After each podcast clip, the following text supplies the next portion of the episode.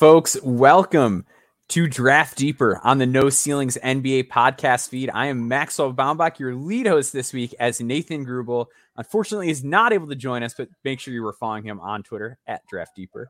Uh, but I'm Maxwell Baumbach, and I'm joined at this time, as always, by Stephen Gillaspie. Stephen, how are you doing tonight?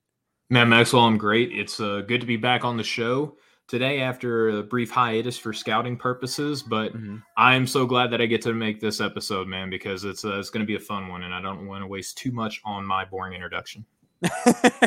for sure. So, uh, obviously, if you're listening to this, it's Monday morning. The NCAA tournament bracket has been announced, and we're here to run through um, basically matchup by matchup uh, and go through the big prospect matchups in the first round. Guys to keep an eye out for games to watch to make sure that you're getting in if you are interested in scouting for the NBA draft.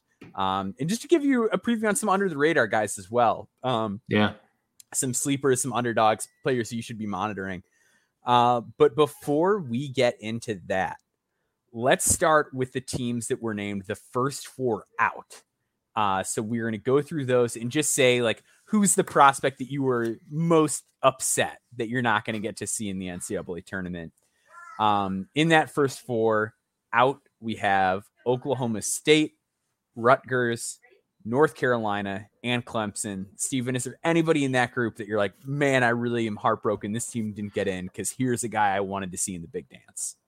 I mean, it's not necessarily for a guy, but Rutgers is always a tough out. So I think for college basketball purposes, like Rutgers not being in the mix, like they're going to be a mm-hmm. fun team next year with a recruiting class and everything that they got. Yep. But I just think the college basketball like would would benefit from having a team like Rutgers in because they're such a scrappy team. How about you, man? What about prospect wise? yeah.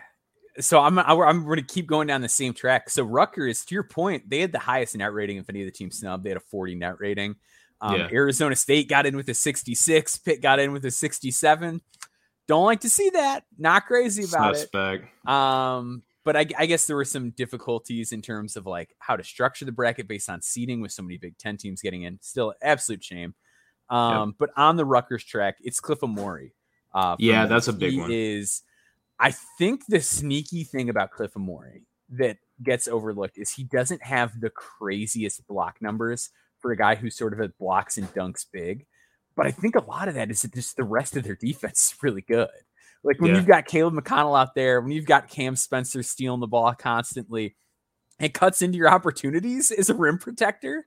Uh, but Cliff Omoruyi is an enormous human being. He's six foot eleven, uh, runs really well, jumps very well, and has obscenely long arms. And I think that just based on his size, length, and athleticism, um, he's going to get a cup of coffee at the next level. Whether or not he turns that into like a real NBA career as a backup big man or things like that. I think that kind of remains to be seen. Um, but just like a, a really exciting high level rim protector prospect, and just kind of bummed out that we're not going to get to see him uh, and this entire yeah. Rutgers team kind of make a push because I think Cam Spencer, uh, small, you know, six foot four guard, shooter, passer, uh, guy who's like not a great defender but knows how to play and gets a lot of steals. Like both of them, I think could have made a case, but I also feel like this Rutgers team is the kind of team that's going to get up for the NIT, and I wouldn't want to be in their way. Like I don't think they're going to be like, you know what, let's just chill out and take it easy. I don't think that's in their DNA. No, I think that they're going to want to be like, we want to win this whole thing outright and prove mm-hmm. that we were legitimately snubbed. And again, like get people excited for their incoming class because it it's gonna it's gonna be nasty. Yeah, yeah. So let's start to go through this regional uh regional portion of the bracket. So we're going to go with the South in the East, and then we're going to take a break and do the Midwest and the West. Um, so let's start in the South, where Alabama uh, received the number one seed. They're going to play Texas, the winner of Texas A&M, Corpus Christi, and Southeast Missouri State. Uh, I guess with this one, let's just touch on like the Brandon Miller number two thing that's been yeah. going around a lot lately. Um, what would Brandon Miller have to do in the tournament to for you to consider making him number two? Because I think we're both pretty pretty firm Scoot is number two guys. Um, but what would what would Brandon Miller have to do?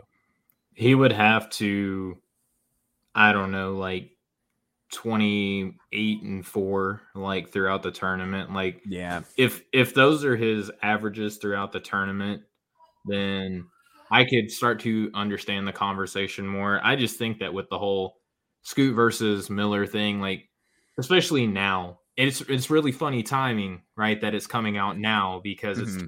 time and like yeah, yeah, like people are tuning their TVs onto college basketball because you know, mm. can you name me the channel that G League games come on? like you can't. Like all the primetime channels are showing Brandon Miller on on college basketball, and he's mm. really really good. You know, like for us to sit here and say that Scoot is hands down the second player on our boards is not to like discourage Brandon. And this is why I hate the conversations like this in general, is because it turns into like you kind of have to pick apart the other guy to mm. to put your guy up. But I don't know, man. Like the competition that Scoot plays against, like night in and night out on an NBA sized floor against, you know, like guys, real dudes. Yeah. Yeah. Like, and, and were all their tournament teams' best player, you know, like mm. he's, it's just a, he's more of a proven commodity to me. But Brandon Miller, like, in my opinion, has a lock for number three. Like, which yeah, I, yeah, I'm with you. Yeah. Um, and I think with Scoot too, we were talking about on live stream, but like people seem to overlook the fact that he's got a six foot nine wingspan and is yeah. built like a brick wall. Like the fact that he is that long and that strong, I think is going to do younger a lot. Brandon Miller, if I'm not mistaken. That, I, that's the thing is like everyone hated Brandon Miller earlier in the year and was like ready to like just talk about how bad he was and how yeah. old he was, and now all of a sudden everyone's like, actually, he's better than Scoot. It's three months ago you were like ready to tell me he's the worst player in college basketball. But and Scoot it's, goes from being like the number one pick in almost any other draft to like is yeah. he really the number two guy now? So it's just yeah, I and he, he's been in a slump, but like I I still just think he's gonna figure it out. Like his shot diet that he lives on isn't great, and like you can pick that apart, but it's like the role he has to play for his team right now, and I don't know. I'm just I'm not doubting Scoot. Like even he's one of those guys where I feel like his bad games, his bad games are a lot better than Brandon Miller's bad games and he's having them against better competition. But let's yeah. all right, off the scoot. Um, we're gonna skip over a couple of these. Like we're just gonna glance over them, and I'm gonna be like, anything here? Uh, Maryland, West Virginia, and San Diego State versus Charleston. Anything that you're like, we've got to talk about this here. If not, that's fine. We can keep it moving. I mean, there's just a couple dudes on Maryland that I find interesting, but it's eh. I can I can I can go yeah. without. All right. So the big then we really start to get into the meat potatoes because this is like this is one yes. really fun regional. So Virginia versus Furman. Oh my god. Boy, oh boy. I am like rubbing my hands. I am so ready for this matchup. So Jalen Slawson has been a kind of a sleeper mid-major name that, that we've had our eyes on for a couple years here. Yep. And he is going to be matched up with a Virginia team that is very big and very physical, which are things mm-hmm. that he's used to really kind of make his imprint on college basketball. It's been it's been his defense, his physicality, uh, his intelligence, and now you're matching up him up with a guy like Jayden Gardner, who's like similar size, really strong, really physical. Um, he's going to have guys like uh, Vanderplas is hurt, unfortunately. Yeah, I was about to bring like, that up. Yeah, but still, a guy like Ryan Dunn, six foot eight, skinny, but like a yep. dog, really physical, really gets after it. Um, how do you expect Slawson to do? In this matchup? And like, what do you think? Uh, if he does like have a big game, what do you think it does for him? I mean, a big game against Virginia, I think, you know, what we would dub the mainstream would mm-hmm. probably mm. start to slide them up on, on their boards. And I mean, I'm not typically like a, a tournament time does a lot to sway my opinion, but I do mm. think that right now I have Jalen just outside my top 60. Yeah. If he if he messes around and has a good game against Virginia and shows out in the next stop too, like the the talent difference between like 50 to 80 or 85 on my board really is very fluid. So mm-hmm. if he shows out in the tournament, like that might be enough to take him from I think I got him like 64, 65 to you know mid to low 50s, something like that. All right, sorry about that. Yeah, um, all good. So here's the thing with Slawson and why I think I don't want to say it's okay to overreact because I'm not sure it would be overreacting, but I think if he has a really good game against Virginia, like if he goes out, he's pulling the trigger on threes, he shows ways to get to the basket that don't revolve around him putting his back to the basket. Um, he holds up well to their physicality. If he does those things, like we just straight up don't get to see him against that yeah. level of competition very often.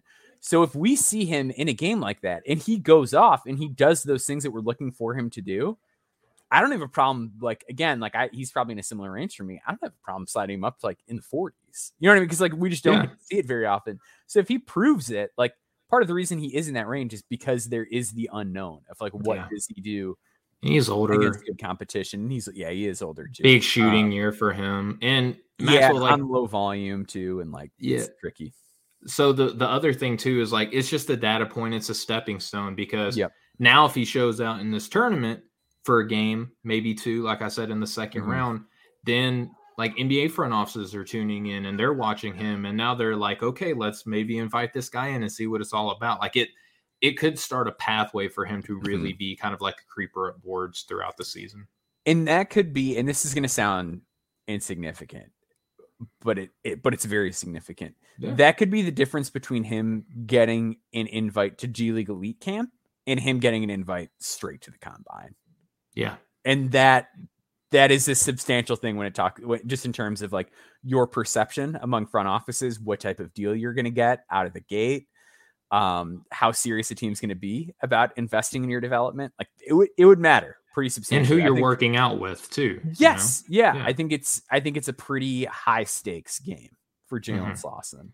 Um, but right Reece Beekman too, right? Like sure, yeah, yeah, yeah. Another guy who's kind of in that second round tier for most people, and now without Vanderplas, like that offense is rough, and like yeah. he's gonna have to be the one to do it. And I think it's always been kind of tricky with him because he plays alongside Kihei Clark.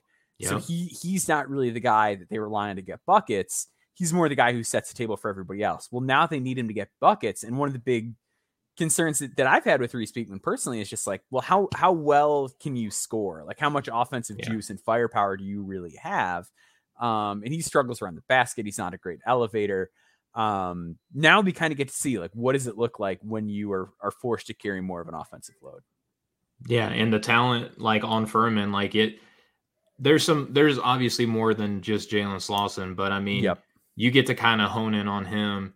And then the rest of the talent around Slawson really isn't up to the Beekman level, right? So mm-hmm. there is a path for him to really show out and improve his draft stock as well. But I mean, Jalen Slawson versus Virginia is just like a gift for all of college basketball. I'm I'm so probably great. way more excited about it than I should be. Awesome. So I'm gonna I'm gonna have you take the lead on this next one. Another just monster prospect game here. Yeah. Uh, Creighton versus NC State. Yeah, so I mean, NC State they have a lot of players, right? But if you're talking just on like a draft scouting perspective, I mean, Terquavion Smith, uh, a guy who probably could have got a guaranteed like first round draft pick last season, comes in this season, struggles a little bit with injury, struggles a little bit to get into his flow. Um, conversation on is he actually the best like guard that's producing in the backcourt on his team this year, right? So yeah, yeah, there there's a lot to there's a lot to be had as far as like his draft stock uh, climbing during this tournament as well. But Creighton, talk about a team with expectations, you know, as opposed to just one player on North Carolina State with Terquavion Smith. Creighton as a team was supposed to be like a number one seed this year, right? Like they have they were ranked 10th coming into the year. Yeah. So you I mean, and you had NBA prospects at every single position. So like what could go wrong? And we we, we saw what could go wrong this year. Like Ryan Kalkbrenner mm-hmm. was supposed to be the one of the best NBA you know, center prospects in this class. Arthur Kaluma was a, a lottery pick for a lot of people mm-hmm. coming into the year. You know, you, you had the Baylor. Yeah. I mean, yep. I mean, mm-hmm. everyone could go to noceilingsnba.com and kind of read what the, the draft stock price was on our initial IPOs. But I mean, you also have, you know, Trey Alexander on this team, a, a Nembhard. You know, we, mm-hmm. we see how much the NBA like Nembhards, and then Baylor Scheierman transferring over. So yeah. there was a lot to a lot to love about Creighton this year, a lot to love about Terquavion Smith. This is a little bit of, of a chance for either one of whoever wins to kind of right some wrongs that they've had throughout the year. Yeah, yeah, there's there's some real opportunity for them. Um and I just think it's a fascinating backcourt matchup because I think we're probably getting the two best guard. Like this is probably the best guard prospect matchup that we're getting in the first round because Okay. I would assume we're going to see Nembhard on Joiner, which means that we're getting Yeah. Trey Alexander versus Terquavion Smith. Which and these are really two guys fun. that are like polar opposites stylistically. Like Terquavion is a hyper athletic player. Uh, he is full of burst and wiggle and has this nasty snap on his crossover, and he will shoot from anywhere inside the gym. And then Trey is like a very like poised player, and he uh, you know really takes his time and plays with a lot of pace. And he's a really good defender, whereas Terquavion defensively is like a little more erratic, but he can meet you at the rim. He can get Yep. steals. Whereas like with Trey Alexander, it's like, does he even have a second gear? Like, does he have another gear he can get to, or does it have to be this slow game? So these are two guards that both have a lot of questions about them that are the total opposite question of the guy that they're going to be matched up against with. So like, I just got a huge smile on my face thinking about it. Like that to me is is probably the most exciting and interesting like one v one prospect matchup that we're going to have in that first round. Yeah, and it just kind of makes you wonder like what else North Carolina State can do other than just like Joiner and Turk like really carrying the team, kind of a la North Yeah. Carolina last year, right? Like it's gonna have to come down Mhm. to that backcourt. Really kind of a shame, right? Because Miranda was kind of rumored to be on this team at some point, Yeah. and then that rumor just like dissipated into into thin air, and nothing else I from what I've seen has been put out about him. So No, really weird situation for North Carolina State. Um, kind of showing why I thought it would be in Turk's best interest to to maybe venture somewhere else uh, during the uh, in the transfer portal, but he made Mhm. his decision, and there's still plenty of time for a player of his stock to impress the right people during the time when their lights are going to be the brightest and in a good matchup against Creighton. Yep. And then uh just real quick, Baylor, uh Keyonte George, you know, projected lottery pick most places. Uh of course, uh, Adam Flagler, a guy who's like right around the top 60 a lot of places. Yep. We're gonna get another interesting matchup because they're playing UC Santa Barbara and they have AJ Mitchell.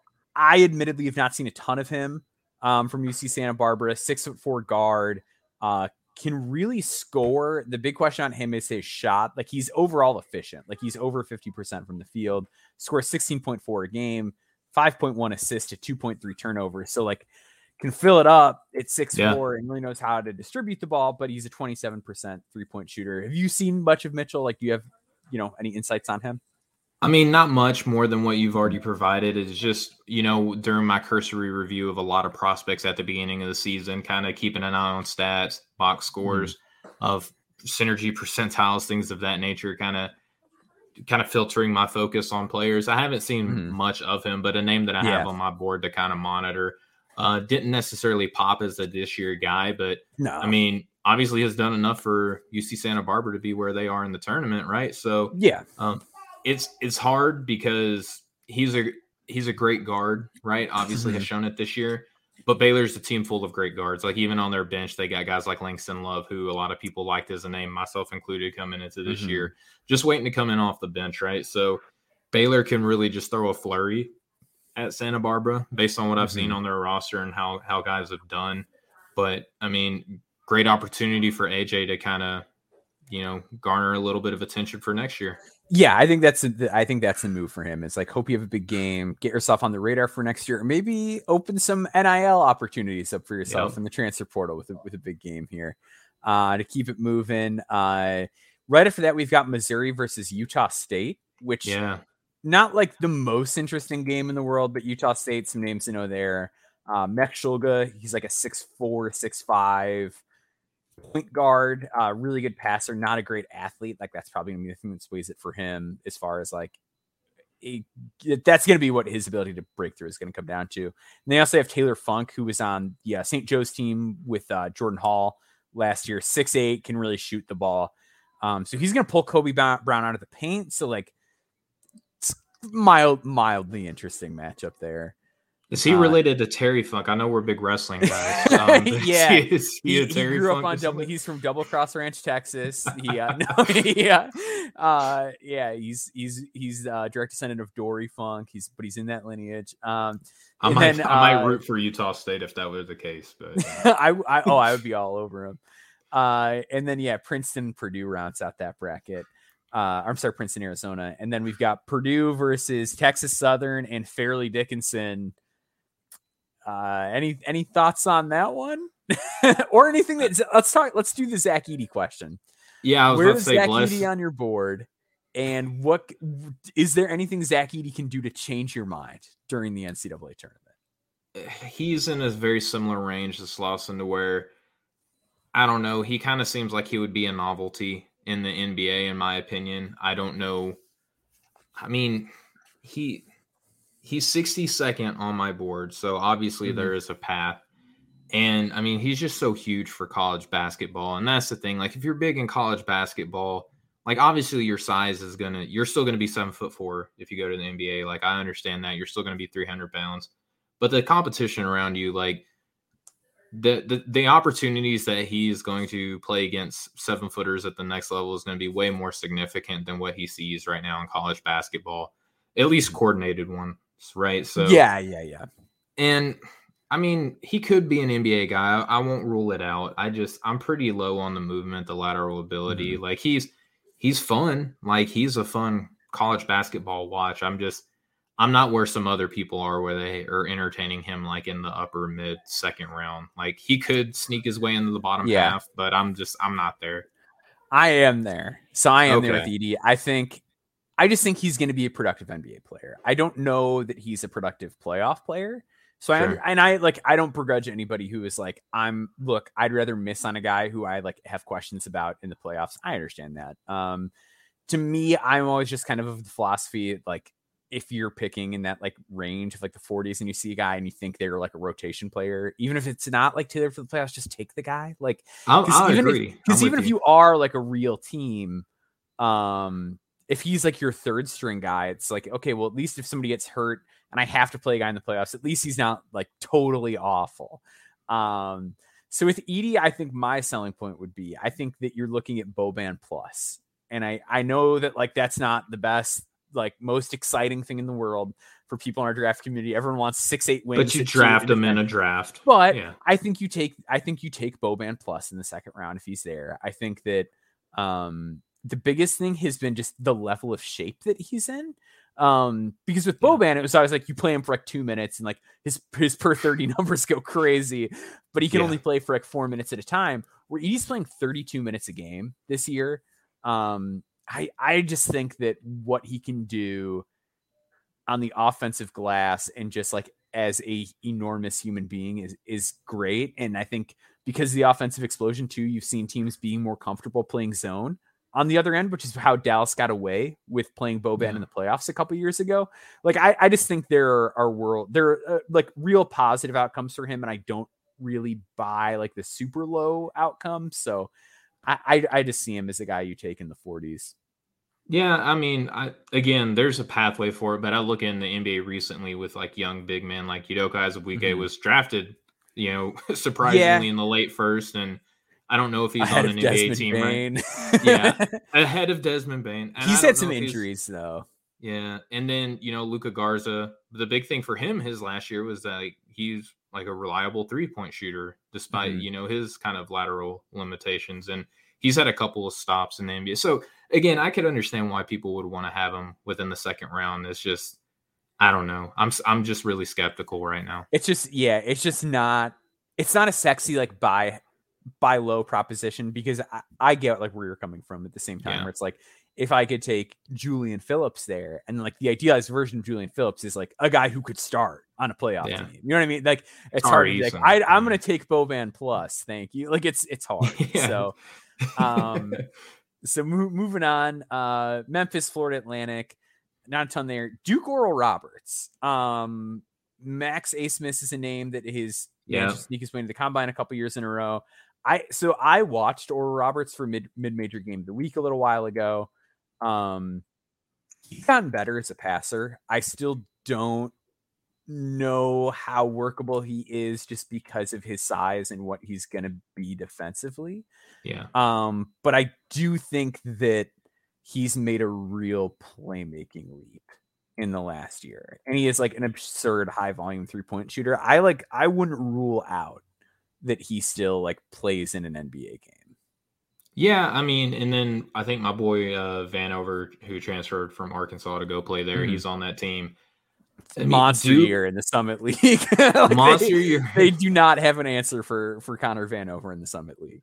No, but I think Duke might um, with uh, Dereck Lively, Kyle Filipowski, kind of yeah. quietly on what a, a nine, 10 game win streak. They've been red hot. Yeah. Ha- and it just and, hasn't it, which is crazy that it's a Duke and it hasn't been like a massive story front and center. But and there's like five NBA draft prospects on that team too, mm-hmm. right? So or at least four.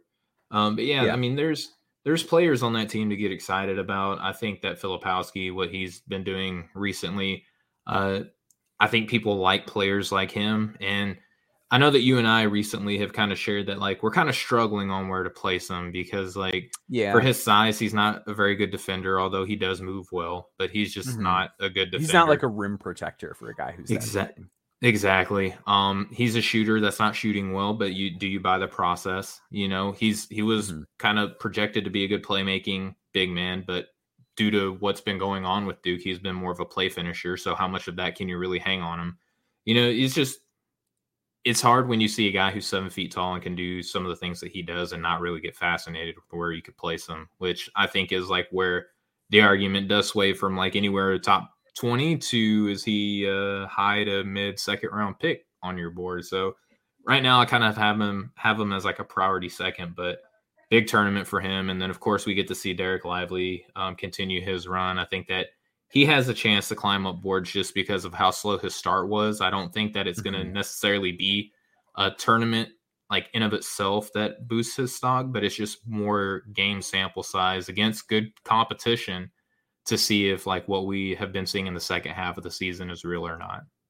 Mm-hmm. Yeah, and with um with Filipowski, I think it's interesting. Like my concern with him is like a little less on the defensive end. Like I think that's the biggest thing a lot of people have been hung up on is like that in the three point shot. Yeah. Where like my worry about him has really been like the interior finishing. Like he is mm. not great at the rim and he gets a good amount of offensive rebounds, but like he's just kind of like weak with the ball. He's weak at the basket. And it's like, okay, well, if you're seven feet tall and like you're not a great finisher, then like then you really have to shoot it. Like then you then like the level of shooting that we're talking about, like that level becomes a lot higher. I I think he's okay enough in terms of like fluidity and changing direction that I'm not like in a total panic over him defensively, yeah. but the the fact that he is like I think below he's like barely over 50% on twos during yeah. this season. And that's just one of those things where it's like, ah man. That's a good point too.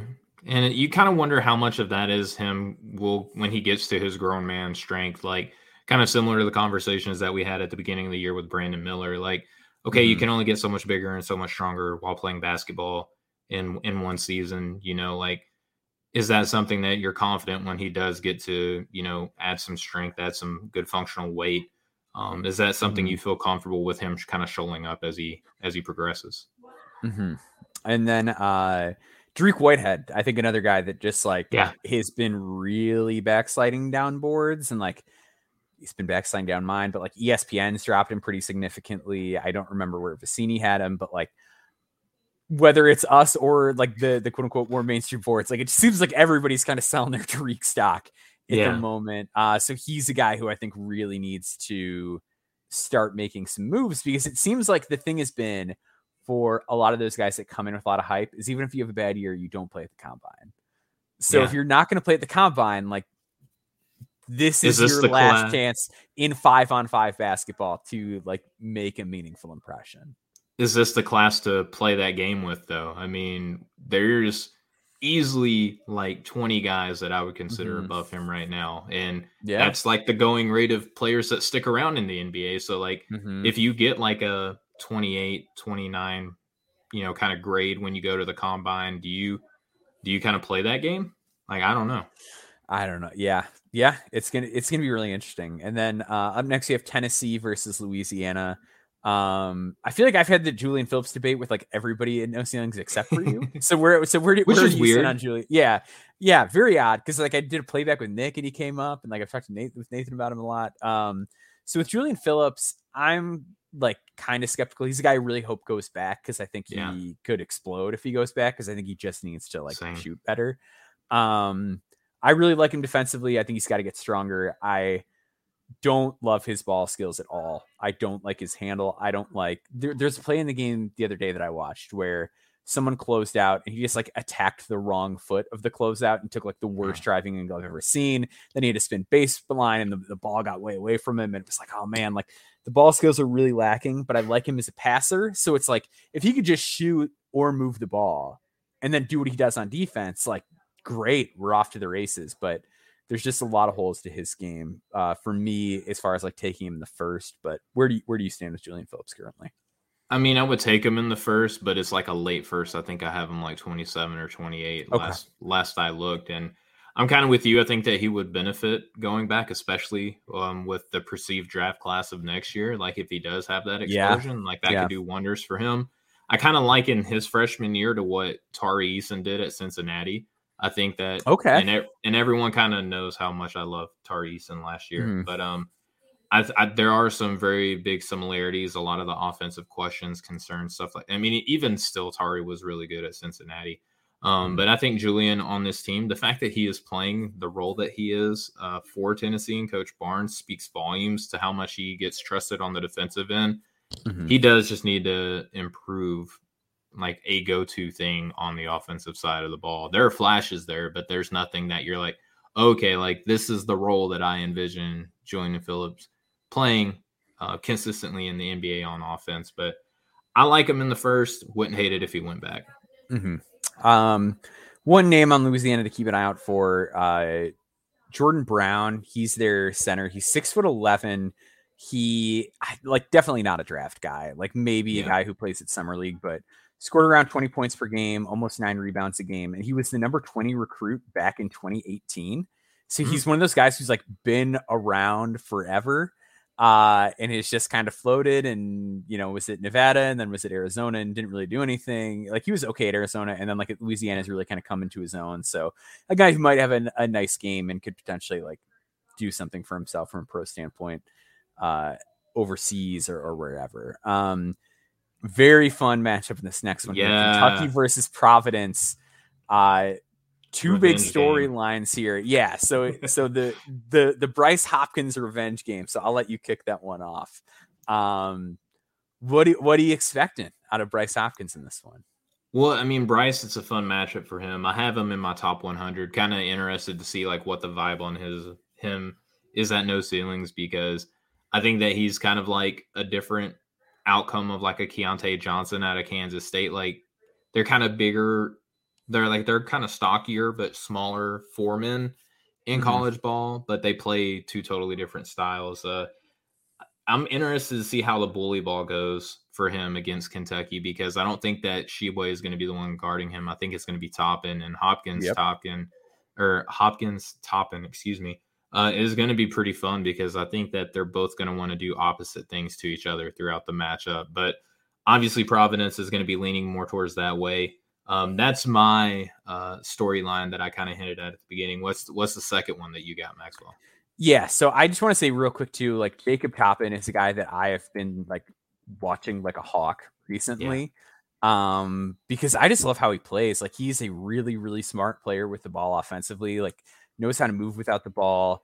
If he can get just a moderately consistent three point shot going and take more of them, like he is I think he's going to stick around the NBA for a long time. And like even if he There's doesn't, chance, like yeah. I, I just think that what he offers as far as like his decision making and um selflessness and defense, like that's that's an NBA guy. Yeah. Um so the other thing that is really exciting about this matchup is like the two ultimate defensive got that dog in him guards yes. on earth and Devin Carter and Cason Wallace going at it. Like you've got the rivalry aspect. You've got two of the best defensive guards in the country going at it. Like that is that is a wild, wild matchup. So um Cason Wallace, if you're listening to this, is probably a guy that you're pretty familiar with. He he came yeah. into the year um being known as one of the best defensive prospects in his class.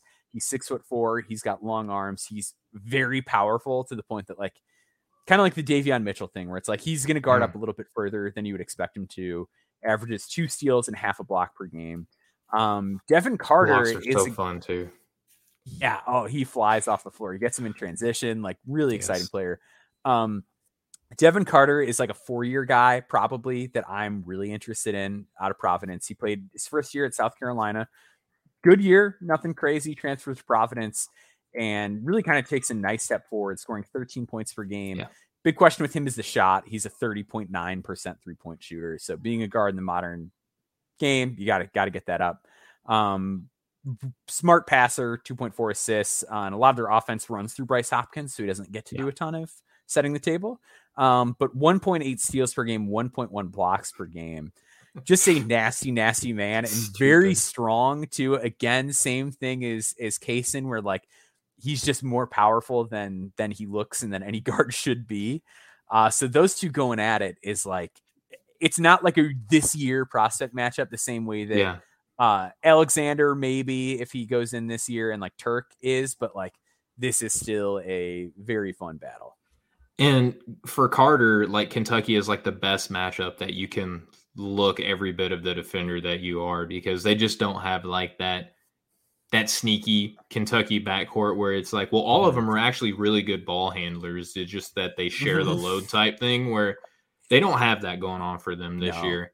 And I think that that kind of leans to benefit Carter a lot. And then again, you know, mm like there's there's a very real possibility, man, that Providence walks away the winner in this matchup. I think so too. And can we are a year removed from Kentucky uh, slipping on a banana peel against St. Peter. So like, yep. who's to say? Who's to say that it won't happen again? Um, rest of the bracket on this side, nothing too exciting. We've got Kansas State versus Montana. I don't uh, know. That seven ten looks juicy. That seven ten right. looks juicy. Michigan State and USC. And what's so? What's jumping out to you here? I just think that the USC prospects like have a real opportunity to make a sub- substantial run okay. um, with the way that their bracket looks. I mean, playing the winner of Marquette, Vermont, like if USC first off, they got to get past Michigan State, which I think that they can. Like, I think they know, will. I, yeah, I think they can, and it, they very well might. Uh, but USC with Boogie, with Drew, um, with Kobe Johnson, a player that I really, really like. Uh, I think that Kobe Johnson can really kind of surprise people. Like he he might be a guy to really monitor for next year but he might be one of these guys that were like, yeah, teams should have pre-drafted him this year, and the mm-hmm. tournament might kind of kind of prove that a little bit.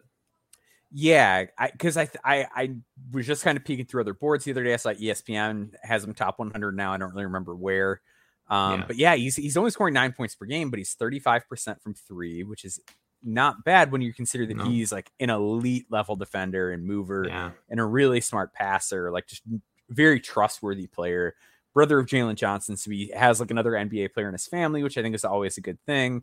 Um, and then yeah, I mean, like you've just got Boogie Ellis, who in any given game can be the best player on the court, has really, really turned it into high gear over the last month or two of the season. Drew Peterson, friend of no ceilings, yeah. um, extremely well-rounded, very mature. Tre White's a guy who can get hot. Vincent Iwuchukwu, who is just insanely, insanely tall. Yeah. Uh, and like again, like one of those guys where it's like 0.3 assists per game, but can kind of do some stuff as a passer that like you don't really expect. Like, who's the I, team that that you think they start getting like afraid of as if they advance like in this? Like, just say that they Marquette's keep winning. Just like so well coached that like it's always hard to pick against Shaka Smart. But I really like how they match up with Marquette. Like I do I, too.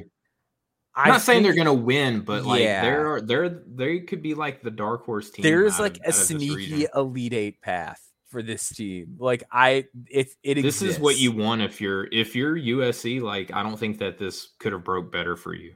No, if yeah, they, if you get told you have a ten seed, this is like the path that you want for them. Mm-hmm. Uh, and then yeah, Marquette, uh, Vermont. Marquette, I think for a lot of those guys, it's about like trying to push yourself into the this year guy conversation. Uh, for Maxence Prosper, a really good defensive game against Jordan Hawkins the other day. Six foot eight, great face up game. He's like 60% on twos, 35% from three on lower volume. Uh, defensive long. numbers don't yeah. jump off the page, but like he knows how to guard more so down than up. But yeah, is there any is there like a Marquette guy that you're like, this is the one I would feel most comfortable taking this year? Or are you kind of like a I hope they all go back? I kind of hope they all go back, but I think Me that too, we would yeah. be uh, remiss if we didn't mention Oso Ighodaro. Like he's mm-hmm. kind of one of the darlings in, in the draft space on this team. And I know that you and Nathan kind of broke down why y'all aren't real big believers in his draft stock, and you guys echoed a lot of the concerns that I have.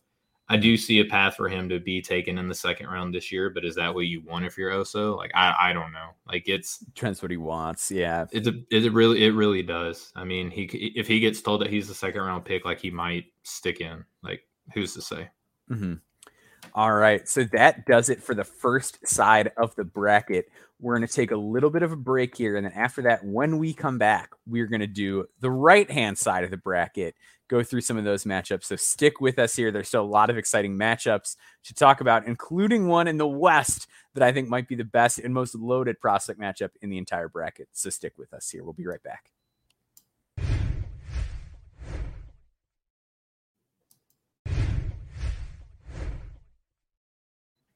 All right, and we are back. We are now going to go through the Midwest and Western portion of the bracket. We start off with Houston versus Northern Kentucky. Mm. Uh, Houston, one of the favorites in this tournament. Uh, the this year guys on their squad, likely Marcus Sasser and Jarace Walker.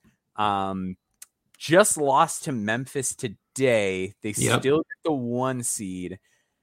Did anything in that game sort of change your perception around Jarace Walker at all? Because Sasser was injured and, you know, t- can't really do anything with that. Uh, so with Jarace, how do you kind of feel about him coming out of the game? Like he has more more of a quiet game. They lose to a team that they shouldn't lose to. Did it move you at all, one way or the other? I mean, Memphis isn't a bad team. First off, I mean, no. when they they played them earlier in the year, I think they they like their guard Kendric Davis, I think was out right, and Davis might have like mm-hmm. the best handle out of anyone in college basketball. So very good point guard, mm-hmm. playing for a, you know a formerly great point guard during his time. So, I mean, I don't think that this really did anything for me for Jarace Walker because I'm not drafting him as a number one, maybe not even a number two. Like I'm mm-hmm. drafting him because he could be like one of the best third options in the NBA if everything breaks right, you know? So not really concerned about how the Memphis matchup kind of served him because he didn't really show anything negatively defensively or in his processing, right? So um, just doesn't have the skill set that's going to wow you like game in and game out. And I think even without Sasser, if they have to kind of rest him a little bit against Northern Kentucky, um, they still have some other guards on this team too, like Shead. You know, this could be a yeah. big game for yeah. Arceneaux. You know, I mean, it could be mm-hmm. a big mm-hmm. Breakout game. Uh, they, they, just have a number of guys on this team. I think that they can get ready without Sasser in this first matchup. Mm-hmm. But I mean, you can never sleep also during March Madness, and I mean, you, you obviously you never know, but Mm-hmm. Uh, my stock with Walker is still firm at four. Like, I think Cam Whitmore yeah. might kind mm-hmm. of supplant him, depending on what comes out during like Intel season. But I don't know. I still like Walker a lot. I do too. Um, for Northern Kentucky, uh, from the Horizon League, not like a great conference by any stretch, uh, but a talented team. They they play really tough zone defense. Uh, can be really hard to score against. Uh, when they get uh, rolling defensively, uh, two guys to like maybe keep an eye on if you're like a big time sicko is uh their junior Which you guard, are if Mar- you're listening. Yeah, yeah, yeah, you are. Uh Marques Warrick, uh six two scoring guard, really needs to make a very serious playmaking leap if he ever wants to be an NBA guy. But I wonder if he's scoring 19 points per game. So like it's like if you're just talking about him as a college player, like could he get caught and like make this game a little more competitive than it should be? Definitely. And then a guy who like I had a lot of interest in as a four year guy, possibly coming into the season, had a bit of a down year. Uh, was one of the no stone turn guys, Sam Vinson, six mm-hmm. five guard, gets a lot of steals, really knows how to pass. Um, three point percentage isn't crazy, but he takes a lot of them from NBA range. Um, so just like an interesting, good connector piece type guy at the college level. So um, up next, we've got Iowa and Auburn. Um, Auburn, not the most exciting like prospect team this year. Kris Murray has had a bit of a shooting slump as of yeah. late. Um, but he's he's done some other things well. His passing has gotten better as the year has gone along. Uh, where do you kind of stand with with Kris Murray at the moment? Uh, and obviously last year Kentucky got bounced early. I think that made people question Keegan a little bit. Like, yeah, what do you think is at stake for Kris Murray as we head into tournament season? I feel like this matchup, win or lose, it's not it shouldn't do anything for anyone that has Chris or yeah, Chris. I, I, don't know why I just blanked there. Mm-hmm. I don't know if this matchup against Auburn does anything for you one way or the other. I have him 18th on my board. If mm-hmm. if he has a bad game, I've seen bad games from Kris Murray this year even, and I'm still pretty comfortable with who I'm getting as a player at 18. I like Johni Broome for Auburn. He was kind of like a sneaky yeah, guy yeah. coming out last year. I think that he could maybe have a couple people thinking like, well, how, he could be Armando Bacot, you know, in the tournament this year. Where mm-hmm. like, how come no one has talked about Johni Broome? Like, how come I haven't heard a single word about Johni? Uh, he's interesting, and I mean, uh-huh. there is a couple guards on Auburn that can that can go like they could shoot them into victory or or into a loss. Um, that's just how their season goes. And then can't forget about Flanigan. You know, he has his moments where he looks like a really good um, you know, real athletic wing prospect too, but just unfortunate what injuries have kind of done to him throughout his college yeah. Career. It's a real shame because I think he was like at elite camp last year. Even like there were still people like really kind of holding out hope that, that he'd really reassert himself, and it, it just hasn't really broken that way for him. Yeah. Um, next matchup, a very interesting one uh, yeah. for, for me. It is Miami versus Drake. Uh, obviously, I've been kind of the big Tucker DeVries guy. Was the the darling of the No Stone Unturned series that I did. Um, I think this is going to be an extremely telling game, one way or another, for him because I think mm-hmm. it. He's he's going to be guarded by like NBA level defenders. Like, say what you want about the rest of their game, but like an athlete like a Wooga Poplar, uh, I, I, still think is a couple years away. I feel like I've seen a lot yeah. of people really start to get in on him, and like I am just not there with where he's at as a decision maker right now. Um, but I think he can really shoot, and I think he's a great athlete, and I think yeah. he can defend the ball. Um, he's gonna have guys like Wooga and Jordan Miller guarding him. Like Jordan, Jordan Miller, Miller is like kind of like the opposite, right? Where he's like he's not this crazy athlete, but he's extremely crafty. He's really strong. He's six seven. He's big. He plays big. He plays tough. He plays smart. So yeah. it is not going to be easy for six seven wing Tucker DeVries, who's like a forty percent three point shooter on the year, to gain separation and get baskets against a team like this. Um, I watched a game in person against UIC, and UIC has this guy Toby Okani, who's like not a draft guy um, but he's six foot eight and he like is an NBA athlete, like mm-hmm. ball skills, all that, not there. But just in terms of like pure unadulterated athleticism, like he's the kind of guy that would be covering him. And Tucker had a really hard time with that. And I think that if Tucker struggles, it's like kind of like a all right, well, we got to ask some questions. Probably time to go back to school, like that sort of a thing.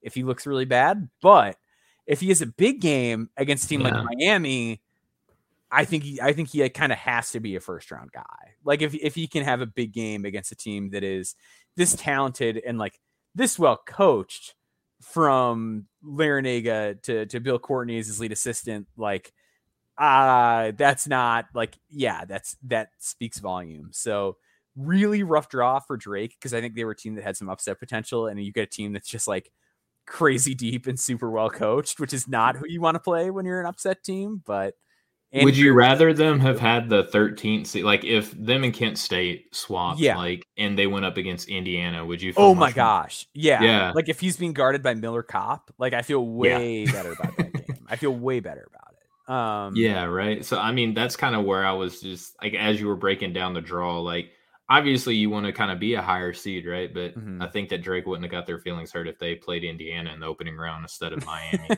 so I I, I talked uh, to death about Tucker.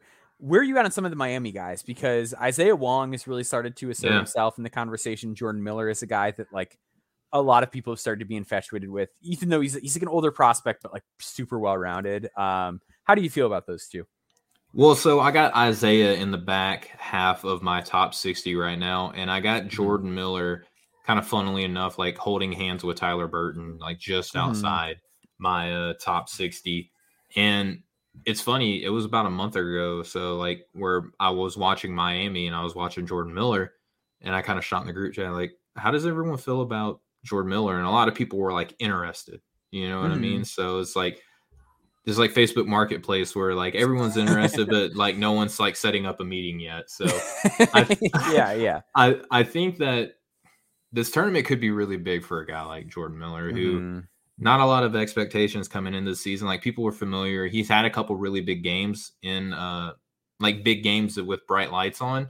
So I think that people kind of knew him coming into the year, obviously, but if he shines, man, like this could do wonders for him. Kind of similar to how we were talking with Jalen Slawson, like two different types of players uh, entirely. But he has the frame, he has like skill set as kind of like a like maybe a four, potentially as a 3 mm-hmm. in the NBA, like in some lineups. But I don't know. I, I like him a lot, but Isaiah Wong to me is is an NBA potential NBA level guard. You know, like there is a path yeah. for him to succeed as like a a third or a second guard on the team, but just kind of inconsistencies on defense and three point shooting kind of leaves me a little worried.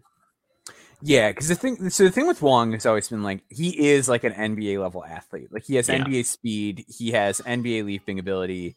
He's six foot three, but he is like extremely above the rim. It's a finisher, uh, a guy that like you can run lob stuff for and he was never like the most consistent three point shooter or the most consistent right. playmaker. And it feels like the playmaking has started to just become a lot more stable. Like it feels yeah. like he's he, his assist rate is up, his turnover rate is under control and in a solid place.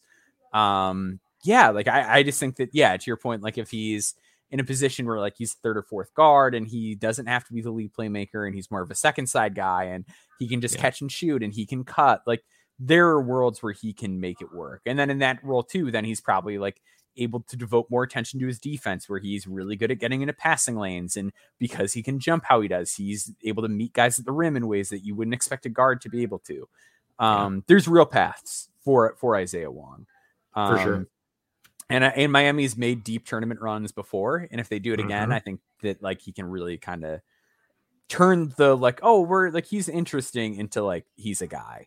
Yeah, he's um, ready this year. Like playing much more within himself, I would say, than any other time that I've mm-hmm. ever watched him play. Yep. Uh, up next, yeah, you mentioned Kent State versus Indiana. Um, Trayce Jackson Davis is, you know, just having a monster season. Yes. Obscenely well rounded is how I always describe him. Just an excellent passer, flies off the floor, big rim protector, uh, very good play finisher, great lob catcher. Um, question with him is just going to be positional size. He's six foot seven. He's yeah. not the longest dude, so he is really strong, and I think he gets up really well. But I think the scary thing with a guy like that is that like a bad injury can really kind of derail things in ways that it wouldn't for other guys. Yeah. Like if, if he ever, you know, has like a bad lower body injury, that's going to be more substantial for DeJuan Blair, right? Like be. if he, yeah, exactly. If he never has ACLs again, you know, or something mm-hmm. like that, like that could forever impact his NBA career. You know. Yeah. So, uh, yeah, but a very, very talented center. And then you just wrote about Jalen Hood-Schifino. Yeah. Um, so I'm gonna let you kind of do your thing on him because it was it was a great article. Uh, and he's a very interesting player and a guy that I, it, it no sense. It's, it's one of those guys where like I, am really proud of the fact that it feels like we've been kind of higher on him than consensus throughout the season. Yeah. Um. So yeah, go off on uh, on JHS. Well, I'm in a scary place, and it might just be like the boredom season of uh, the draft cycle where we're just like ready for whatever happens, and we want to overanalyze it to death. But yeah, I wrote about him over at NoCeilingsNBA.com. I got to pick some brains that are much more intelligent than me, and I wanted to go outside of the uh, the No Ceilings family. So like trusted NBA draft community people, and uh, really got to ask them their kind of thoughts and insights and player comps, all that types of stuff. I just I love JHS man, and I think we kind of go back and have revisionist history with players like Shai Gilgeous-Alexander and Tyrese oh, Halliburton. Oh, totally. Like yeah, everyone you know, had Halliburton four now. Well, I mean, I legitimately did, but um, I know it was like you and like a couple others, and now everyone's yeah. like, "Yeah, I actually thought he should have gone ahead of Wiseman." It's like, no, yeah, like he goes number one in know. a redraft now. Yeah, I mean, he actually might, but um, yeah. But my point is, is like what um SGA I think was like 12th through 14th, like somewhere in that neighborhood. Like, please don't aggregate me, but he was somewhere in that neighborhood. Um, Tyrese Halliburton fell to 14.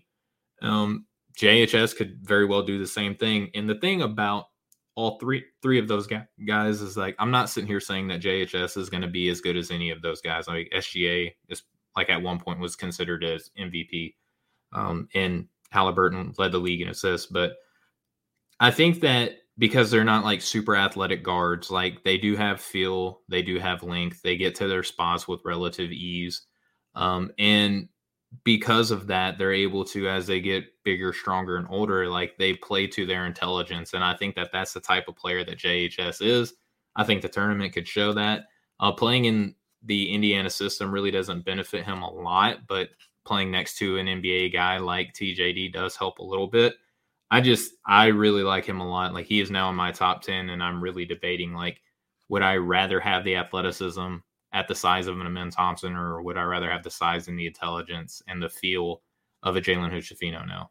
Like that's how scary it's getting for me. One thing with uh, Hood-Schifino that I think jumps out is that he so like a lot of people that are coming to this from the outside and are just tipping their toe in the water. They see six ten, you're or, sorry, six six point guard, ESPN that would be crazy. six ten wingspan.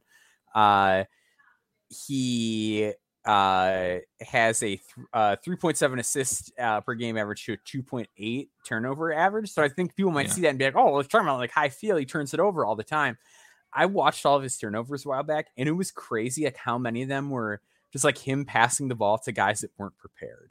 Like it yeah. was just like, oh, he delivered like a perfect pass, and the guy just like fumbled the ball because he wasn't ready for like that angle or for that. And it's like man, like he's like these turnovers are almost the result of him being too advanced. It's like when you go into a job interview and you're and they're like, "What are your weaknesses?" and you're like, "I care too much." You know what I mean? Like, yeah, that's legitimately like what some of her, her his turnovers are. Is like he's too good at passing. Uh, and like some of them are like he plays on a cramped court, whatever. But I, I I'm I'm bullish on Hood-Schifino as well. Um, Iowa State versus the winner of Mississippi State and Pitt, not the most exciting. Uh, Xavier versus Kennesaw State. Kennesaw State first time in the tournament. Beautiful uh, story. Colby Jones is a guy who is, I think, kind of solidified that first round spot. Um, yeah. Something I wondered about him for a long time is like, is he going to be the Ayo Dosunmu of this class, where it's like he's sort hmm. of the combo guard who doesn't take a ton of threes, but is just obviously very good and at a certain point people are just get too excited about other players that he falls lower than he should. Um, i think one of the biggest things that i had noticed on film and i checked the numbers and it added up is that he seems like he's gotten a lot more aggressive in hunting his outside shot. Um, his three point volume has been low. It was uh, 3.7 uh, threes per 100 possessions as a freshman 3.6 last year and then this year that number is up to 5.5 threes per 100 possession uh, he's shooting 38.2% on them. And during conference play, he went from taking 3.3 plays, uh, threes per game on the season to 3.7 during conference play. He's looking for him a lot more off the dribble. I just really like the fact that he's hunting out that jump shot more because it's been his biggest question. Yeah. He's hitting it, he's taking it more aggressively. Yeah, I'm with you, man. I think that he solidified a first round lock. I think that once you get to about 22, 23 on on my board, like that's where I'm like the most confident. I'm even starting to kind of firm up the back, you know, that latter portion of my first round as well, and like being really confident where I have people. Uh, great opportunity for Kennesaw State, but Xavier is is a team on a mission, and Colby Jones um, really wasn't ready for that Ayo Dosunmu comp, but I I do appreciate where where you're coming from with that because it people might outthink him, and and you really yeah. shouldn't. You, it's just he's NBA ready. Yep, and then we've got uh, up next. It is uh, Texas A&M versus Penn State. Penn State had like a big Booty run ball. in the Big Ten tournament. Booty ball. Uh, for those unfamiliar, uh, Penn State beat Illinois afterwards. Both Coleman Hawkins and Coach Brad Underwood in the press conference said they're they were playing booty ball. They were playing booty ball with Jalen Pickett, the post up point guard. Uh, they've also got Seth Lundy, who's like started to finally big, show up on draft Lundy, boards. Dude. Finally, yeah. he's just a mm-hmm. really good low maintenance player. Knows how to cut, can really shoot threes, can hit them off a of movement, and like strong, stocky build at 6'6", 220. Uh, defends really well up and down the spectrum. Very disciplined, guarding mm-hmm. the ball. Um, just a guy I really like as somebody who will probably get like a two way at some point. Um, where are you at on Pickett? Because he is polarizing. Like Jalen Pickett yes, is a guy is. that no matter who you talk to, everyone is either like he's awesome or like I don't see it at all. So where are you at with Pickett? Uh, who is obscenely productive. He's everything like 19, 7, and 7. He's like 39% from three. but it just feels so weird because it's always back to the basket. It's a lot of bullying. Who was the? He is the not guard, a good athlete. He's slow, bad Yeah. defender. Who was the guard um that even Oklahoma City I think played him for a little bit who like only did the hook shot. You know what I'm talking Oh, about? Oh, Xavier Simpson. Yeah, Xavier Simpson. So yeah, yeah, yeah. I don't know, like I kind of get that weird little vibe with Jalen Pickett to where it, it might Mhm. just be kind of like one trick pony. Like you get him on the left block and let him hit his turnaround jumper. Uh, he's a top 100 prospect, though. I mean, it's hard to deny his uh, productivity. I even told you that I was like, man, he's even giving you like a little bit of Magic Johnson, like taking the ball at the Yeah. top of the key, like bruising his way down to the block and finishing over the top of people. Um, just could Illinois could not stop him, and I just Coach Underwood is probably like the least petty college coach of all time. I love whenever he gets Mhm. on a rant, like he, that dude just comes unhinged. But oh, A and M against Pickett is going to be a fun matchup because A and M just has a bunch of Mhm. dudes that you never want to line up against, and Mhm. Pickett is like that on the offensive end. So it's just like a battle of the minds, like who who comes out on top. Yeah, yeah, that that's gonna be a fun game to see. Uh, and then Texas versus Colgate. Um, you want to have the? Do we want to have the Dillon Mitchell conversation? He's not in my sixty. Like He's not mine either. He, I've he's like barely in my eighty.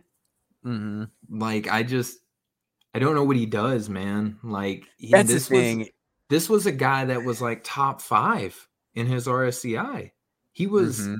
he was supposed to be like a dude, and I get Yeah. that there's a there's still a place in the NBA for defenders, but I just watched Grady Dick take him off the bounce the other night, man. Like That's legit thing. Take him off the bounce. Yeah, yeah, the defense is like not.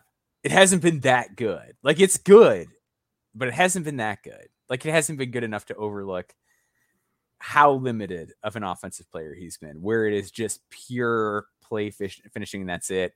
14 total assists on the season. Afraid to take a jump shot. Afraid Six to dribble. seven. And it's just like for a guy who's six seven, like I, I know that like their defensive system isn't about like just getting blocks and steals, but like if you're gonna justify taking a guy like that, like his rebound rates, his blocks rate, his block rate, his steal rate, like it's just not where it should be. Like like I think Disu so- made him unplayable. him. Yeah, yeah. Like I think somebody is still gonna take him because like that's just how it works. Like Have these guys fun. come out and some team is like, we've got a bunch of picks, we'll take them. But I really don't see like I, my concern with him is like I just don't see him getting to a place offensively in two years where you're like, sign me up for more of that. Like I think he's a guy that like you play the long game and, and get the second draft look at him because I just don't see like a quick path for him to be a meaningful contributor in the NBA. Well, I mean, as bad as we want to make it out like Kendall Brown was last year compared to expectations, Mhm. He still passed. Like you, he could. That's the he thing. could- like he had could he, had moments and he had big games. Like yeah, Dillon Mitchell has not had a game like, and I know it was against like bad competition, but like Kendall Brown had like that triple double game. And like yeah. he had certain games where it's like, oh man, like he's really going off and he's really doing stuff, and there were like exciting flashes. Where like the best Dillon Mitchell games are like, all right, you had 16 against Texas A&M Commerce. You had like it, since the turn of the new year, Has he had a double digit most points per game? game has been six. He scored six points one time against TCU, and that's the most points he scored since January first. That is scary. I'm not. I'm not drafting that. I'm sorry. Like I. There's there's no re- like he, it, he could be. uh, I mean, look at Matisse Thybulle. It took him going to another team Mm-hmm. before he even started getting playing time, and it's for Portland, who like really isn't doing all too much in the Western Conference. It was just like an an upside play, and Philly was ready to get rid of Steibel. So Well, and yeah, and like Thybulle, like was at least like a competent catch and shoot jump shooter, like not even a good one, like just fine, like almost Yeah. average. And compare like again, and he was different. He played in his zone, and like he was encouraged to gamble a lot. But like you just look at hit, what his steal and block rates were compared to Mitchell's, and like it's not not close. It's not. Um, and obviously there's Yeah. a lot more to that. Dillon Mitchell's a lot stronger. He's bigger. Blah blah blah. But like it's cool that you can I- run I fast just and jump high, but at a certain Yeah. point, you have to be good at basketball. Like that's really I, I just need a lot more than I've seen. Yeah. Uh, for Colgate, nobody that's like really a draft guy, but I I sneaky think there is like a path for them in this game because they have so much shooting and like Tucker Richardson, who's their best player. This is might sound really stupid. He is he was conference player of the year. He had a bad shooting year. He's a career 36% three point shooter. He was 32% from three this year. And I'm just like, He's going to turn it up. Is the reversion going to happen? Yeah. Like, is, is he going to revert to the average in a positive way and just hit like 12 threes against, against when he can feel the heats off of the lamps above Yeah. him, above his head, he's just going to start Mhm. knocking them down. And it, it- Tyrese Hunter, like, do we hear any? Yeah. I he's like not even close to being a this year guy for me. The shot fell off too bad. Like yeah. I, just not consistent enough as a decision maker for me either. Are, are you? Is like anybody else on that team top 100 for you on Texas? I mean, he's top 100, but just on the outside. Like Dylan Disu is like actually kind of a, He's good, somewhat yeah. interesting, but not top Mhm. 100. Um, we then go to Kansas versus Howard. Um, with Kansas, the question that I want to ask is Are you a Jalen Wilson guy or are you a Kevin McCullar guy? Because we did mock draft the other day and this became like actually kind of a heated discussion. Uh, so where do you stand on those two? I I think I'm becoming more of a McCullar guy than than what I than what I had been coming in. Like, and I Mhm. have him in my top 60 right now, even my top 58. So, like, I would have We're him being drafted 60. this year. Yep. Yep. So, I think their most recent game, and who was it against? Who did Kansas play without Kevin McCullar? I can't remember. Was it Texas? I think it was. It might have been Texas. Um, I've not watched it in the last week. I think I think it was Kansas versus Texas. Forgive me if I'm wrong, but they didn't have McCullar, and they struggled. They struggled Mhm. badly, mightily. And I'm like, this might be one of those weird instances where it's kind of good to miss a game if you're McCullar because the re the rebounding, the defense, the the ancillary playmaking that he gives you too. Um, the the shot's not there, but ultimately I do have Jalen Wilson ranked higher because he can shoot and he can handle the ball, and he is also a somewhat promising defender as well. I just I think it's becoming a much more closer race than what I anticipated. Yeah. So Jalen Wilson's had a really good like putting the ball in the basket, like scoring total season. He's averaged like 20 a game and Yeah. one of the toughest conferences in the country. And that kind of gives me some pause about like, am I overthinking the fact that he's Right. like not shot it as well as he could when like he's almost doubled his three point shooting volume and like his percentage is seven And it's off the higher than it bounce, too. ago. It's a lot of off the bounce. Like so his his like overall field goal percentages now, and he's struggled inside the arc this year quite a bit. But like, I don't worry about that too too much because of the role difference. Like when he was playing off of Christian Braun and and he had Ochai out there as well to like give him a ton of room. Like he he knows how to cut and finish the basket. I think the sneaky issue with him is that he's shorter than he's listed by quite a bit. He's listed at six Yeah. eight. At the combine last year, he measured in at like six five and a half, and with like a Mhm. six seven wingspan. So like he's not that big. He's not that long. He's not like the craziest vertical athlete. So it's just like, all right, well, you know, he finished before at the college level, but how much, how well does that scale up? The jump shot has always been inconsistent, even if he's taking more of them this year. Um, whereas with McCullar, I think he's like, he's the most interesting if he shoots it guy to me in this Yeah, class. certainly because one of 'em. he is- he is such a menace defensively. Like he he just looks worlds faster than he did a year ago Yeah. when he was dealing with injuries. He covers ground like a maniac. He's very strong, so he guards up well. He On a slower team too. yeah, yeah, Yeah. he's he's quick enough to get into passing lanes. He's got fast hands guarding the ball. Like I just trust him ev- in every single predicament you can put him in defensively. Um, good rebounder, um, really heady passer, like you mentioned. Like Yep. got some real juice uh, on the go. Good interior passer. It's just the shot, and I, Yep. it's hard to buy in because he's like a sub thirty percent three point shooter from college across four seasons. But it's like God, like if if he can just be okay, if he's one of those guys where it's like he can play if he's just slightly below average. Is And by all accounts, like just- he's he's a tremendous worker too. So it's like yeah, yeah, I don't know if and, and that could go two ways, right? Like you could say, all right, well, if he makes it to the NBA, he goes to Oklahoma City and they got Chip Engelland or whatever. Like he could really get that shot in. But it's also like, well, if he's such a hard worker, why isn't the shot here now? You know what I mean? Yeah, because we've yeah, had yeah, plenty of he's had plenty of time. If he's like and I, am not knocking his hard work. I'm just saying that he No, might just no. be like spinning his tires, so to speak. You know, like where he's got the Mhm. gas pedal down, He he's might just not going anywhere. Yeah, Yeah, it's I go back to this all the time, but it's like one of my favorite like insights I got was I I talked to to a friend of the program, Bryce Simon, who is who is on uh an episode of Home and Away with you. And I was like, Yep. what is like something that like you as somebody who played high level college basketball, because he played D1, like what is something that you feel like people miss as evaluators during that experience? And he goes, sometimes people just don't get better. And it's it's true. Like that, like Yeah. that can be a thing. And like maybe this is just what he is as a shooter. Um, but I I have McCullar higher, but like I don't know. I, I wonder if I'm if I'm overthinking Jalen Wilson to a degree.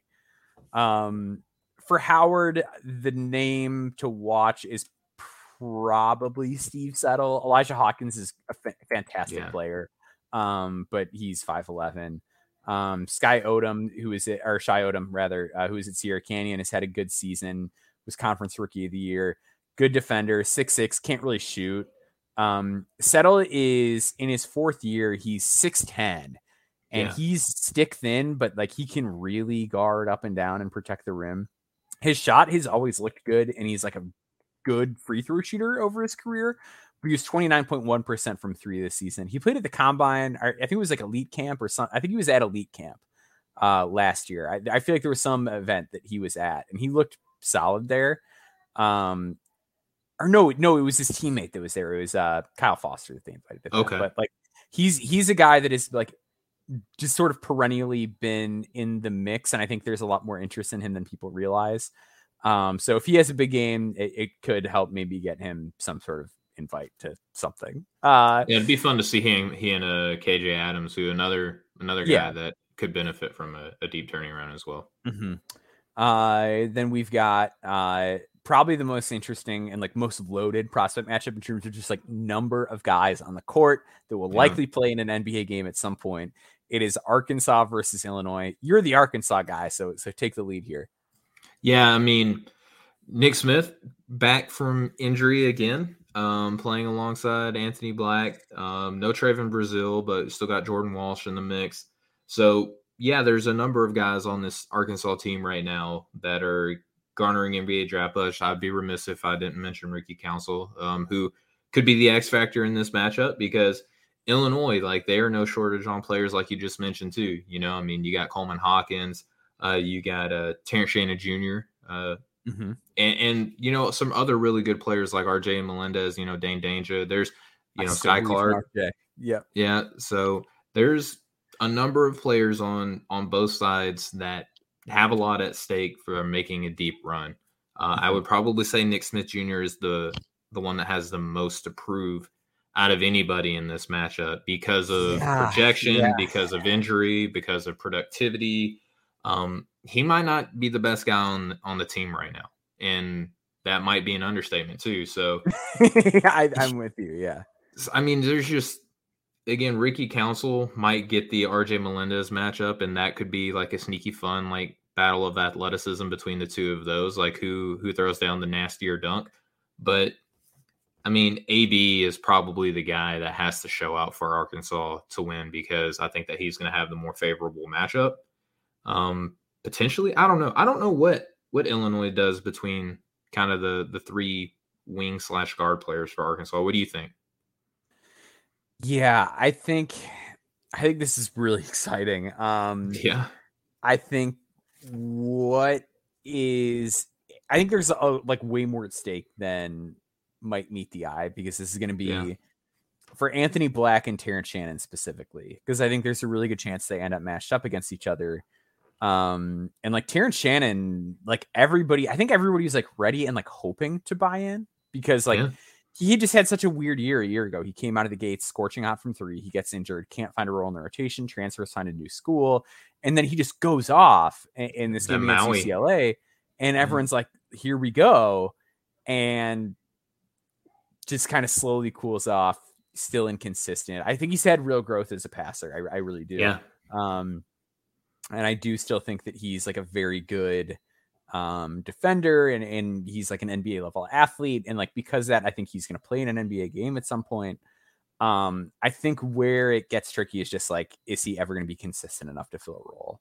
Um, and I think the best way for him to make an impression is to me to just like really shut down one of these Arkansas guys, whoever it is that he's matched up with, whether it's Council, whether it's Black, whether it's they want to put him on Smith. Like if he can yeah. just find a way to eat one of these guys' lunches, I think it would it would do him a lot. It, like it would honestly do him as big or or, or more favors than like if he has like a really hot shooting game because we've seen the hot Terrence Shannon shooting game at this point, and he's not going to really be able to answer consistency questions in the next month. Like it's just not going to happen. Um, but I think if he can really prove himself as a defender, that's going to be the move.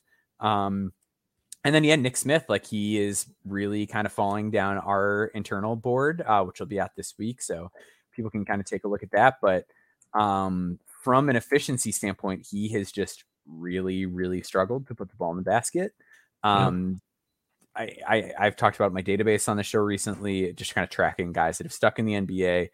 And in like the past eight years, the only people that have had lower efficient field goal percentages than him during that stretch, it was like DeJounte Murray, who's like a monster defender, and I think it was like Cole Anthony was the other one, where it was like just weird circumstances, had a bad year, ugly team. Yeah, it was yeah, like it just kind of was what it was. Where it's like Nick Smith, like he's injured, got kind of thrown into the deep end during you know SEC conference play and whatever, but like there are very serious efficiency questions with him.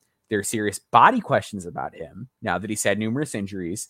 And yeah. he just cannot pressure the rim. He he can't nope. get to the basket. He can't pressure the rim. So if you're not just like a lights out shooter, that really raises a lot of questions. And like I do like his passing. I think he can do some really interesting stuff out of the live dribble, but if you're not penetrating, it's a lot harder to open things up on the court for your teammates. So then what is the value of that passing? And it's just tough, man. It's it's been tough yeah. for him. Um, the one thing we haven't really touched on is Coleman Hawkins.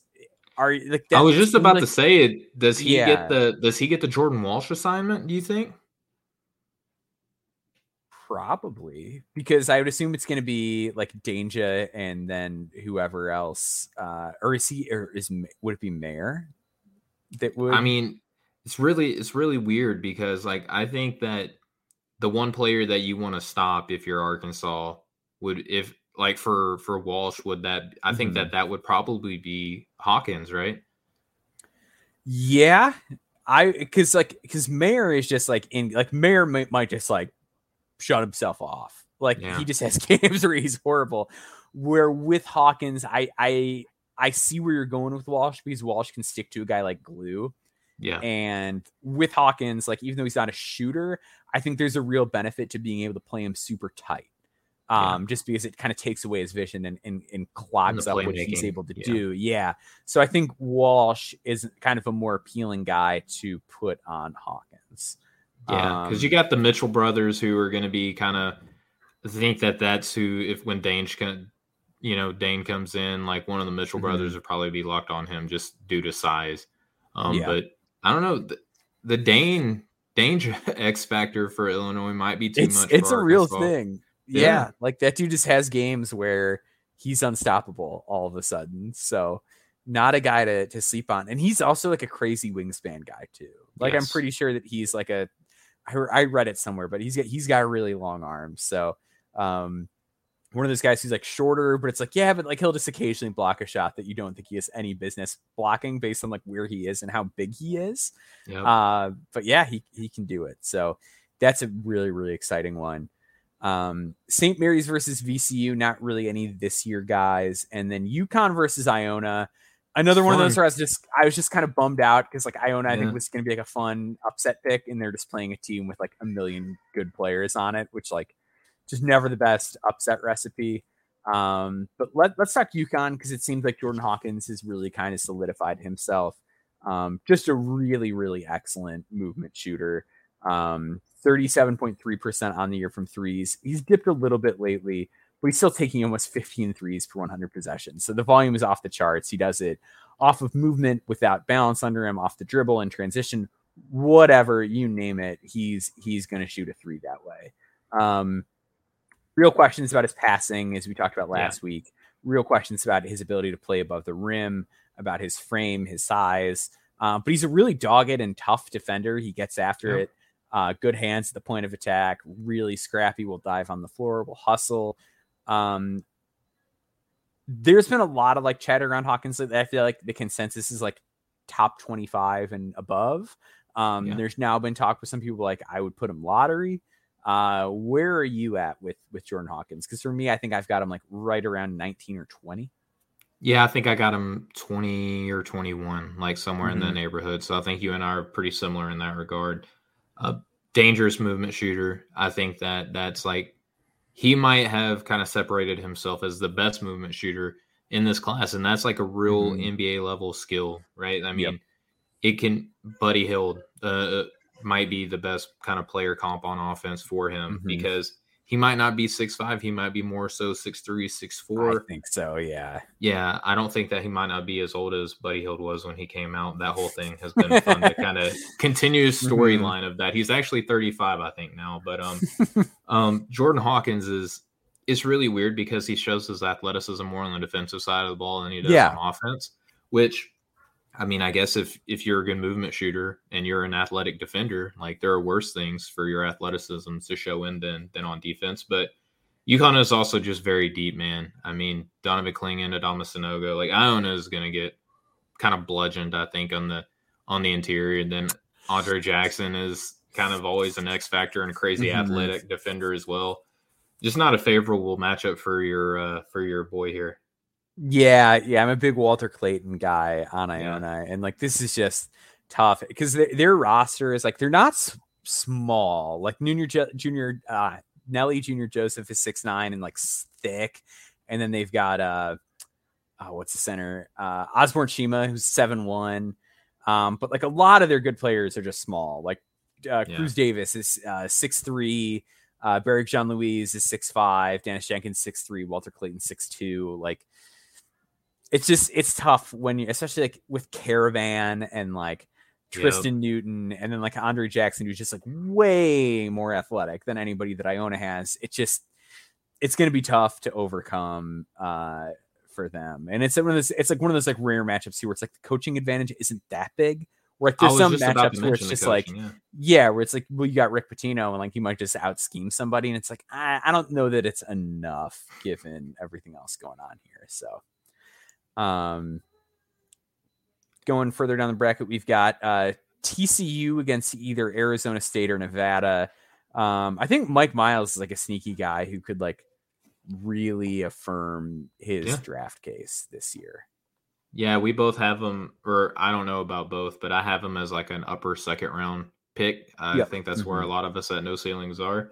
And uh, I think that this would be a good opportunity for him to kind of pop in front of more people, even though he's not really like a, a well kept secret. Again, everybody who ever talks about him on a draft podcast says that he's a young junior. So we yep, gotta, gotta mention we, it. We gotta mention it, or we never talked about him. But um, mm-hmm. it'll be fun to watch him in the dance. Uh, and then Gonzaga versus Grand Canyon is after that. I don't, I've not seen a Grand Canyon game this year.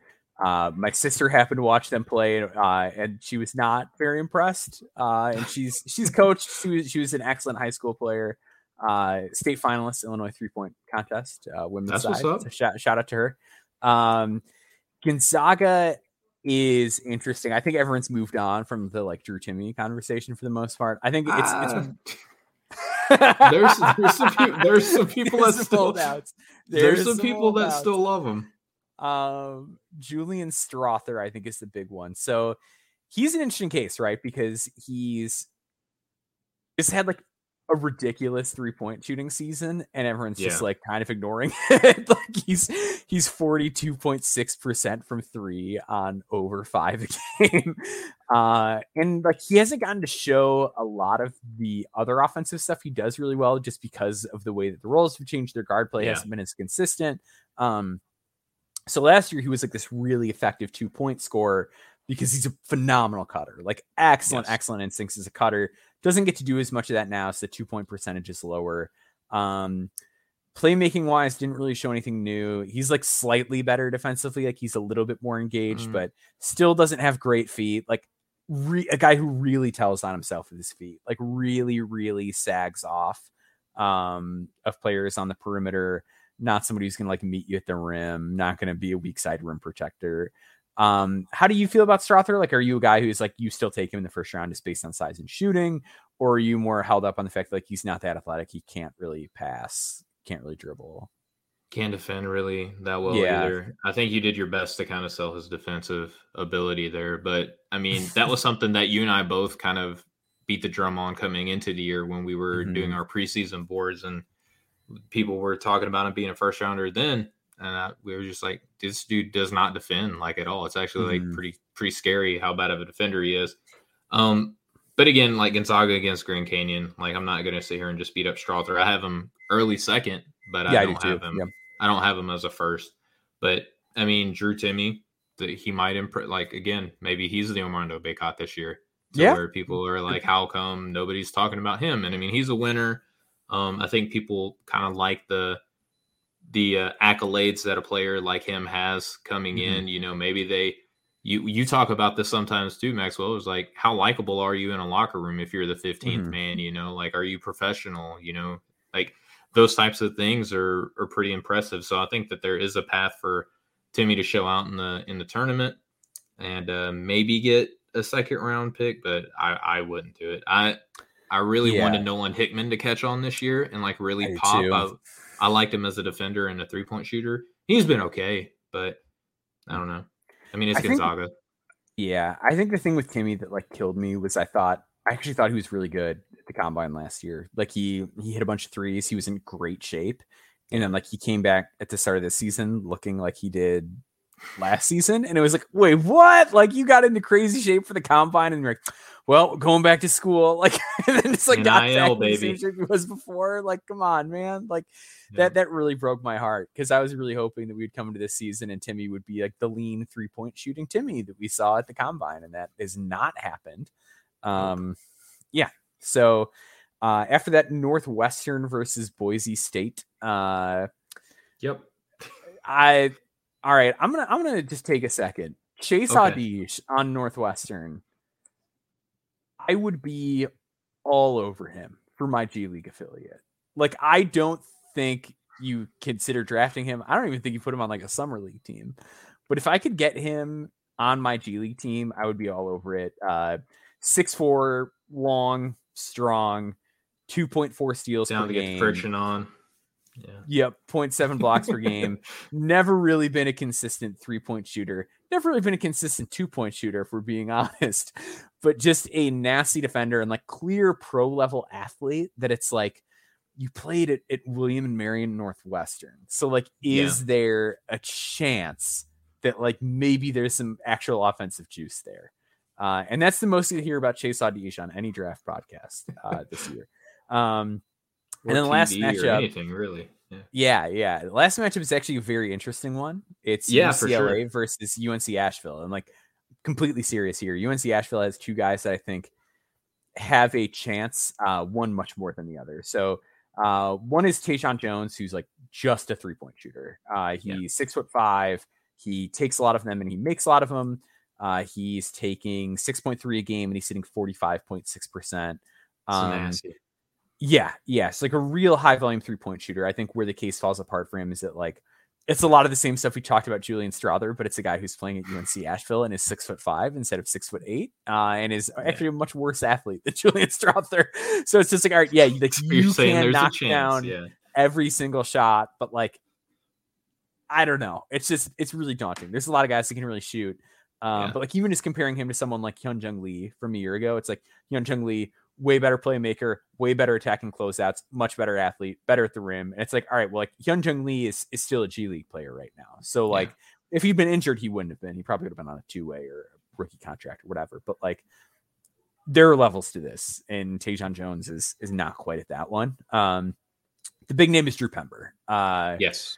Who is inside my top 60. Um this is going to be a very tough and telling game for him. He has struggled against really physical opponents. Um, he is so for the unfamiliar Drew, Drew Pember, he was a no sun and turn prospect, six foot ten, around like 200 pounds. Like he's skinny. Pretty um, light, yeah. Yeah, 21.2 points per game, 9.4 rebounds per game, 2.3 assists. He averages 3.3 turnovers, but a lot of that I think is role like his pass yeah, placement absolutely. is Usage. really excellent. Teams just swarm him. And they put him in Mhm. the post a lot, which is not going to be his role at the NBA level, and that's where a lot of those turnovers happen. And he was um, a Tennessee guy prior to the. So he was at he? Tennessee and like did Yeah. not play at all.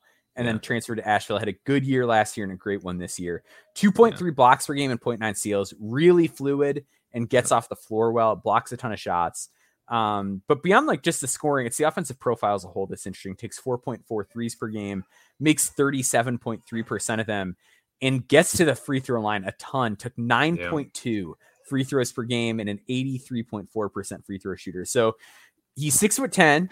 He can really shoot and really pass from the top of the key. So that in and of itself is like that's the offensive role because of his fluidity.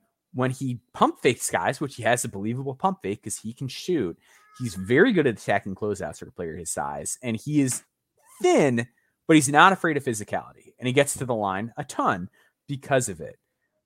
The concern with Pember is, all right, you were at Tennessee for two years and you didn't play at all. Why? Yeah.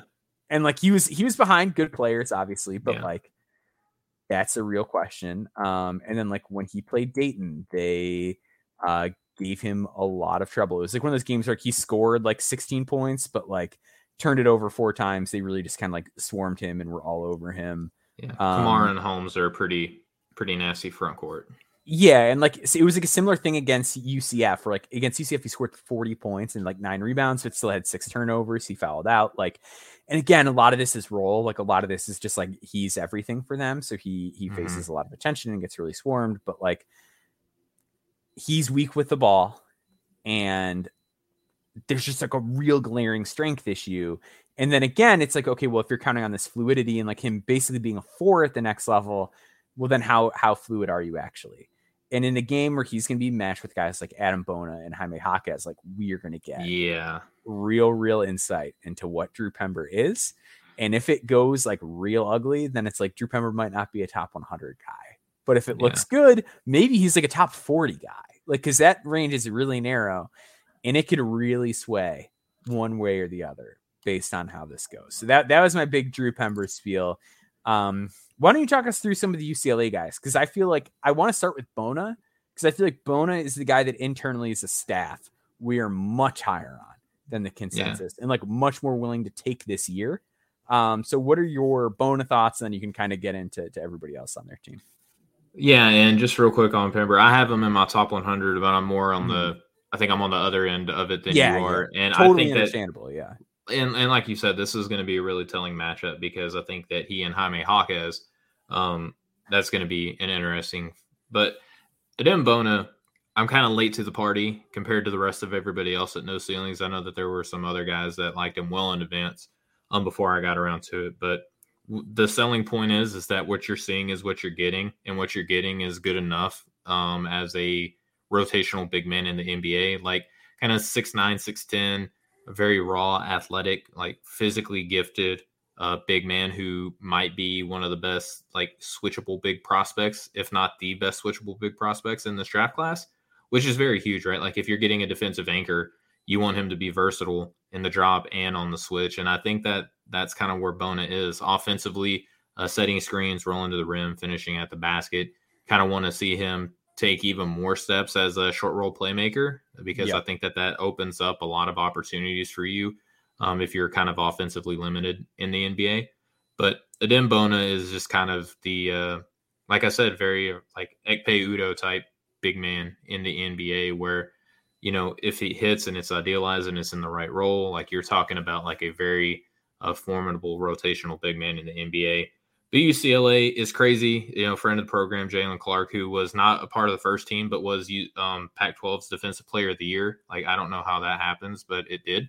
Um, he's not going to be in this game, but, you know, t- Tyger obviously is going to be a real big problem for UNC as well as like the, the backcourt um, kind of showrunner for this team. And I don't know. I just think that one, I think the West might kind of sneakily be like the most like hard hard to get out of out of all the Uh, brackets yeah, that I we've been looking at this year. Mhm. And I mean, if you UCLA gets past whoever the winner of Boise Northwestern is, like Gonzaga might be a tough out for them, and then you start looking at other teams like UConn, Arkansas, Illinois, Kansas. Like it's going to be a tough outing for them mm-hmm. for whoever gets out of the West. Well, region, like UConn but... was like the team for a while. Like for a while, yeah. it's like, yeah, UConn they don't really have a, a, traditional point guard, but like that they no one can beat them. And like now they're yeah. like a fourth seed and like they're playing better again. So yeah. it's interesting.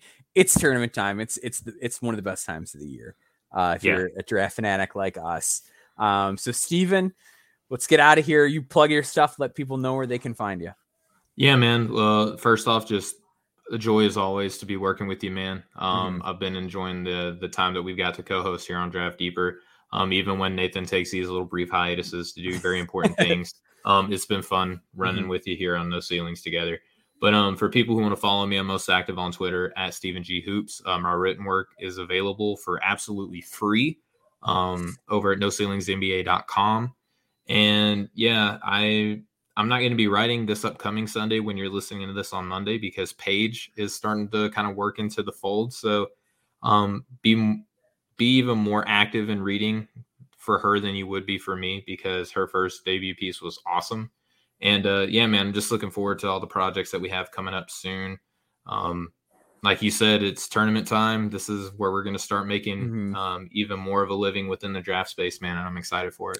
Yeah, I I could not be more fired up. Uh, you can find me on Twitter at Bourds at B A U M boards.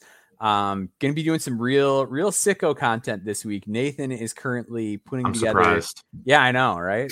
Off brand. Totally unlike you. Yeah. Uh, yeah. So Nathan is putting together the NCAA prospect preview piece. Uh, kind of gonna be similar to what we did on this podcast here uh, in written form. I'm gonna be doing the NIT version of that. Heck yeah. Uh, so there are guys that are still dancing, not in the big dance, but still dancing nevertheless. So uh, is AirPods going to be that. in the? I think so. I think AirPods is going to be in there.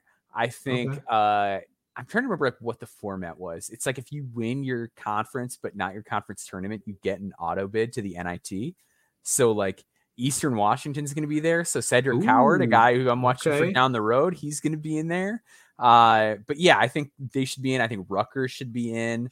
Um, so there's there's going to be some some real teams. Uh, yeah. I'm hoping like a Tulane. I'm hoping maybe we get some, some, more Jaylen Forbes. Uh, yes. We'll see. We'll see. We'll see. I how the the NIT selection process works. Who actually accepts bids? I don't know. I don't know. But uh, I'm hoping even Science can't explain it. Yeah. No, no, there's no way to know. That drops it at I think 9 p.m. Central. So stay up late, see that, and uh, and we'll go from there. But thank you all for joining us on the No Ceilings NBA podcast feed. Make sure you are subscribed if you're not already, and uh, join us next time. Peace.